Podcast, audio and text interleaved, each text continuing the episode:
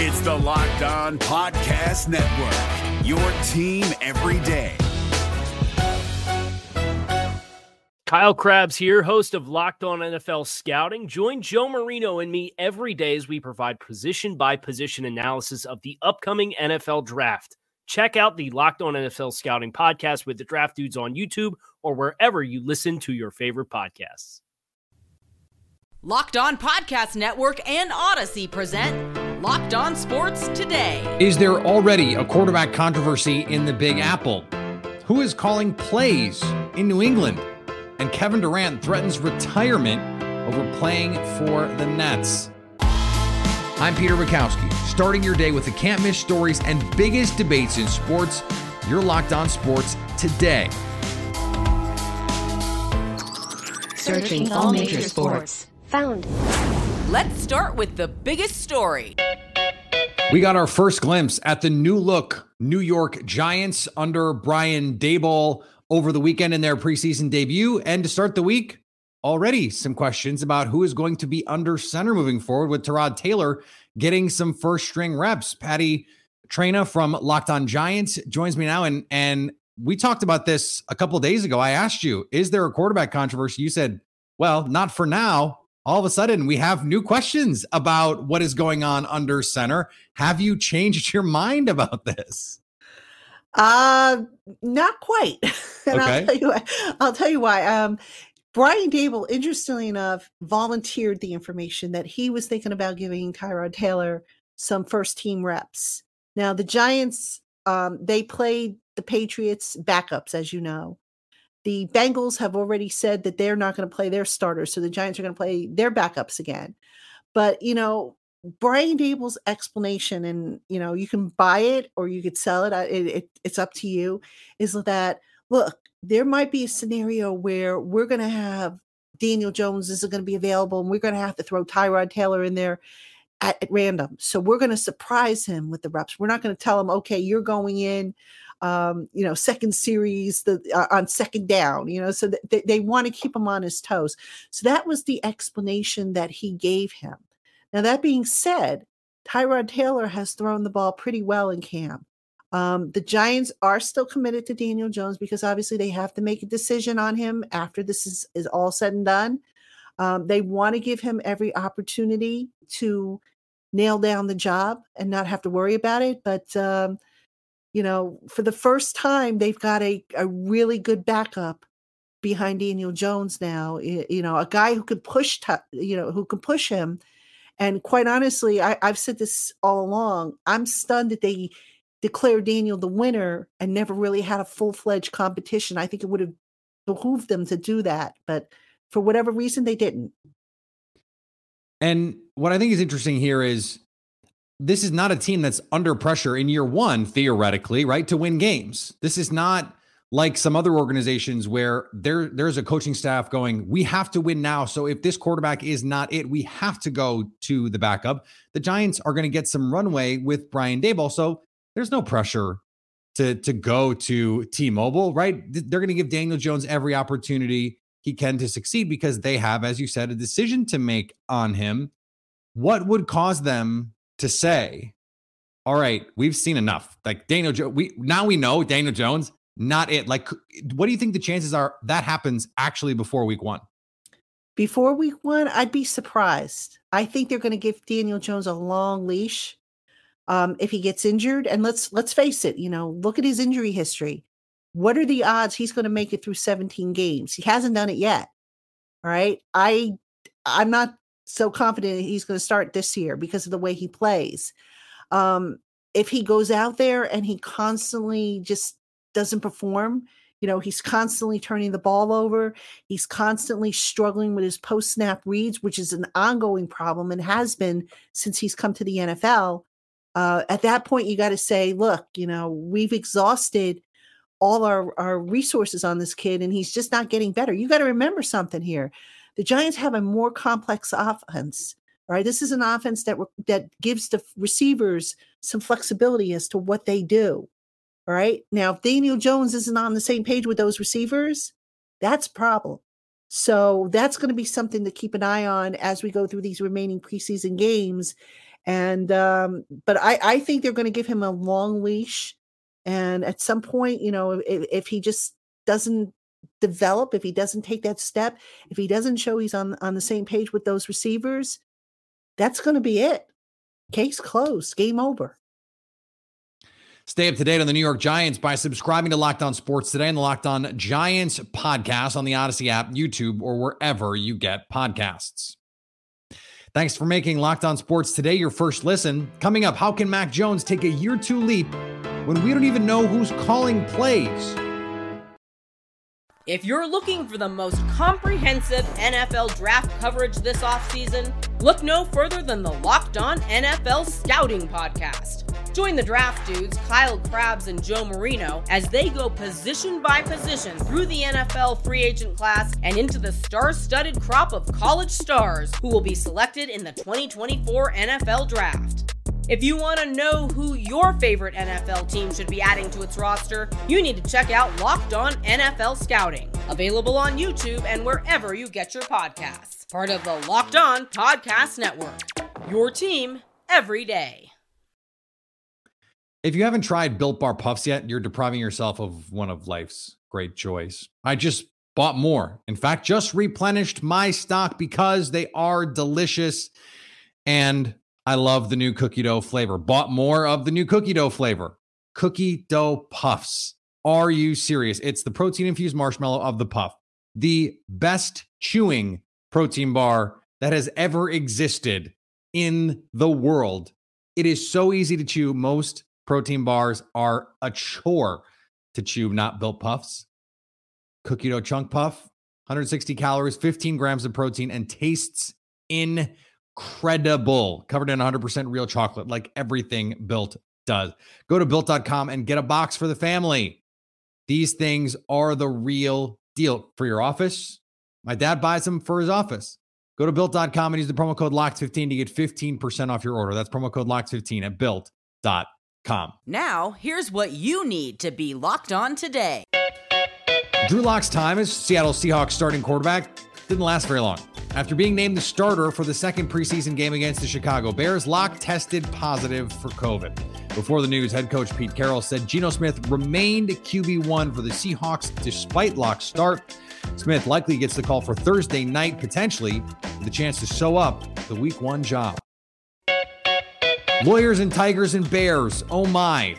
Okay, well, there were no Bears, but there were lawyers, and Tiger Woods has joined the fight in earnest between the PGA Tour and LIV Golf. Woods flew to Delaware, side of the BMW Championship, to meet with top players Rory McIlroy, Jordan Spieth, and Justin Thomas, among others, to get on the same page about how to handle the influx of talent heading to the Saudi-backed LIV Golf circuit. This comes as Patrick Reed, who left for LIV, is suing the Golf Channel and analyst Brandel Chamblee for what he calls defamation of both his name and players who have joined the LIV Exhibition Series. And the Deshaun Watson saga may finally be coming to an end. Pro Football Network reporter Aaron Wilson tweeted out late Tuesday night that the NFL and NFL Players Association are conducting active settlement negotiations in the Cleveland Browns quarterback disciplinary matter, per league sources. Whether compromise will be reached before designee Peter C. Harvey rules on appeal remains unclear, with some optimism expressed by sources. This from Wilson's tweet. The NFL has been pushing for at least a year suspension for Watson even before Sue Robinson ruled a six game suspension should be the punishment. Ohio State running back Evan Pryor will miss the season after suffering a knee injury in practice on Monday. Pryor rushed for 98 yards and a touchdown on 21 carries as a true freshman for the Buckeyes last fall. He was set to back up TreVeyon Henderson and Miyan Williams this upcoming season. Pryor's injury leaves Ohio State with only three healthy scholarship running backs in Henderson, Williams, and incoming freshman Dallan Hayden, a four star recruit. On the diamond, the Baltimore Orioles seem to be closing in on a playoff spot. Did I, did I read that right? Maybe the Orioles should just set up shop in Canada, move things north of the border because all they do there is win. Another victory for the Orioles over the Blue Jays. The O's now 6 and 2 against Toronto this season, and they pull within just a half game of the Blue Jays for the final wild card spot in the American League with a 4 2 victory. There were so many things that went right in this game for the Orioles, but I got to take this minute to focus on Dean Kremer, who was magnificent for the Orioles in this one. Seven innings, just two runs. And remember, he gave up a leadoff single and then a two run homer to Vladdy Jr. in the first inning before he got an out. It was 2 nothing. Then he went seven scoreless after that, struck out six, walked just one. Kremer was fabulous, one of his best starts as an Oriole, and leads the O's to a series win. And they could jump back into a playoff race tomorrow. But I'll recap everything from Tuesday night's win on Wednesday's episode of the Locked On Orioles podcast. Here is another story you need to know. Yeah, Bill Belichick is Bill Belichick, and the Patriots have been the Patriots forever. But who's playing cornerback? Who's catching passes? Who's calling plays in New England? These are questions we don't have clear answers to right now.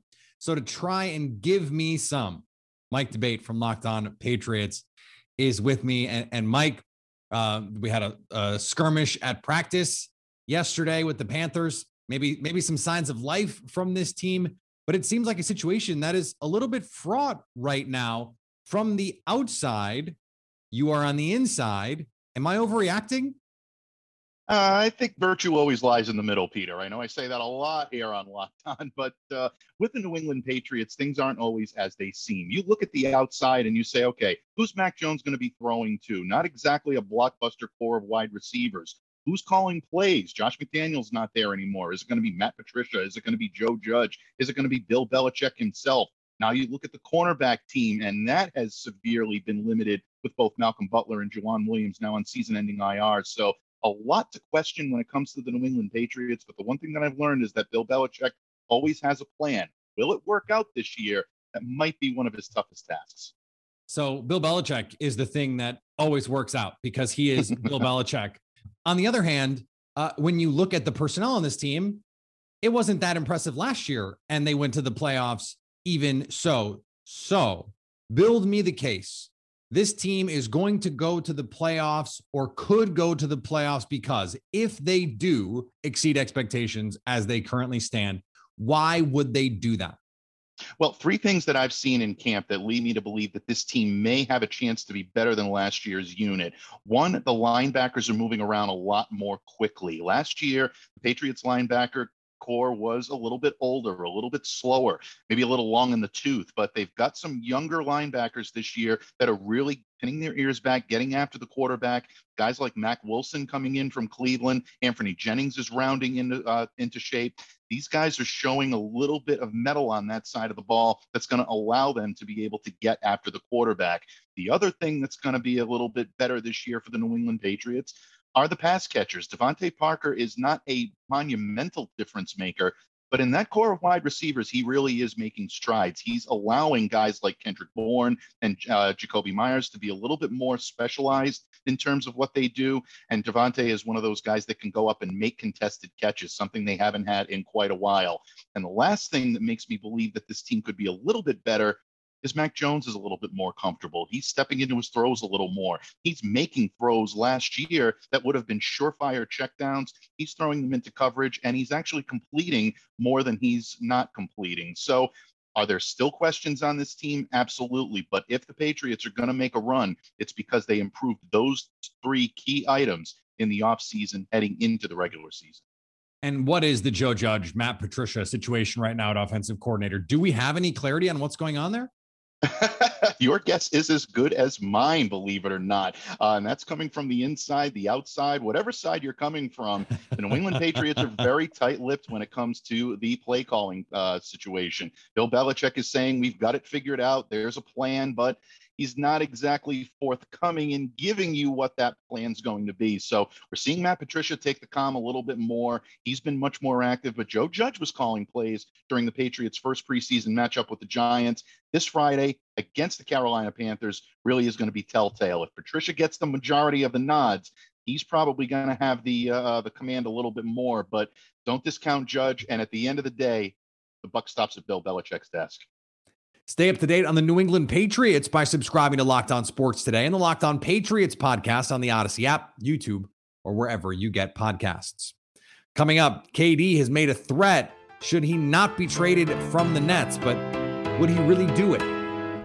If you're looking for the most comprehensive NFL draft coverage this offseason, look no further than the Locked On NFL Scouting Podcast. Join the draft dudes, Kyle Crabbs and Joe Marino, as they go position by position through the NFL free agent class and into the star studded crop of college stars who will be selected in the 2024 NFL Draft.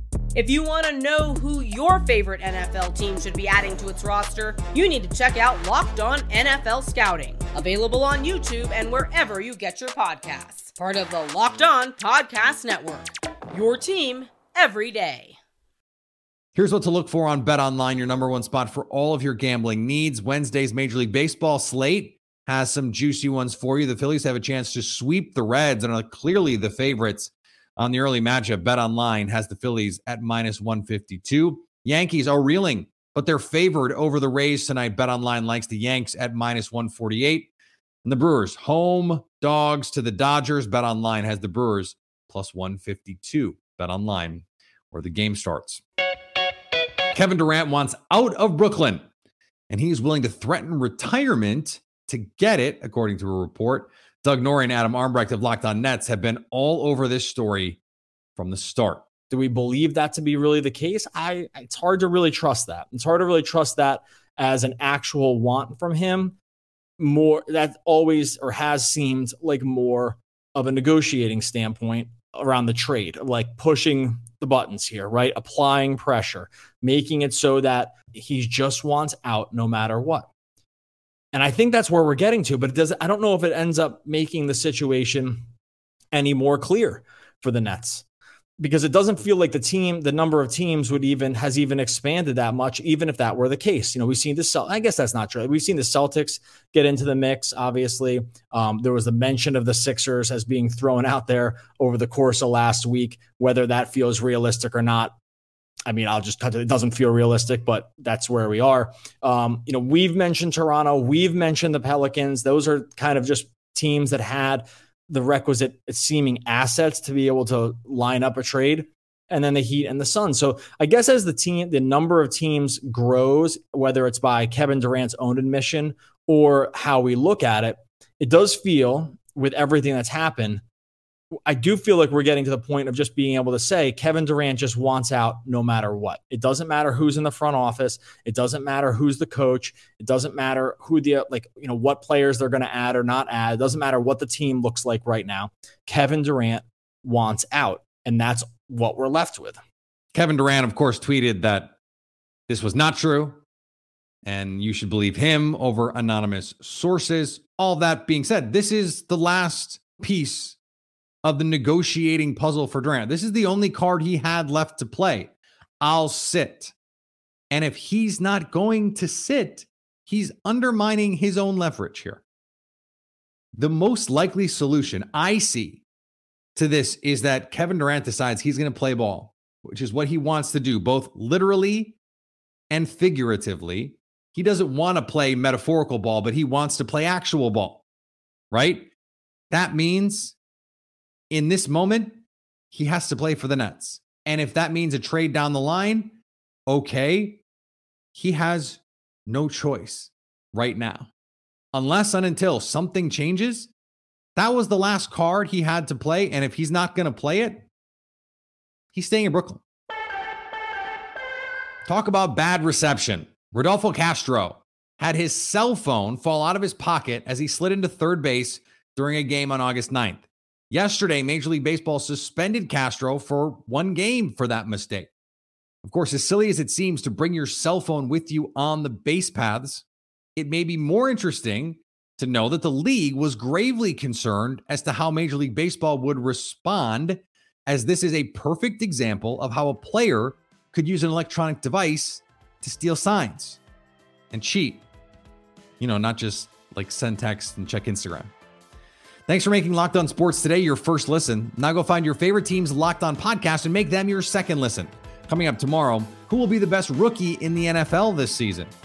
So at least until tomorrow, stay locked on sports today.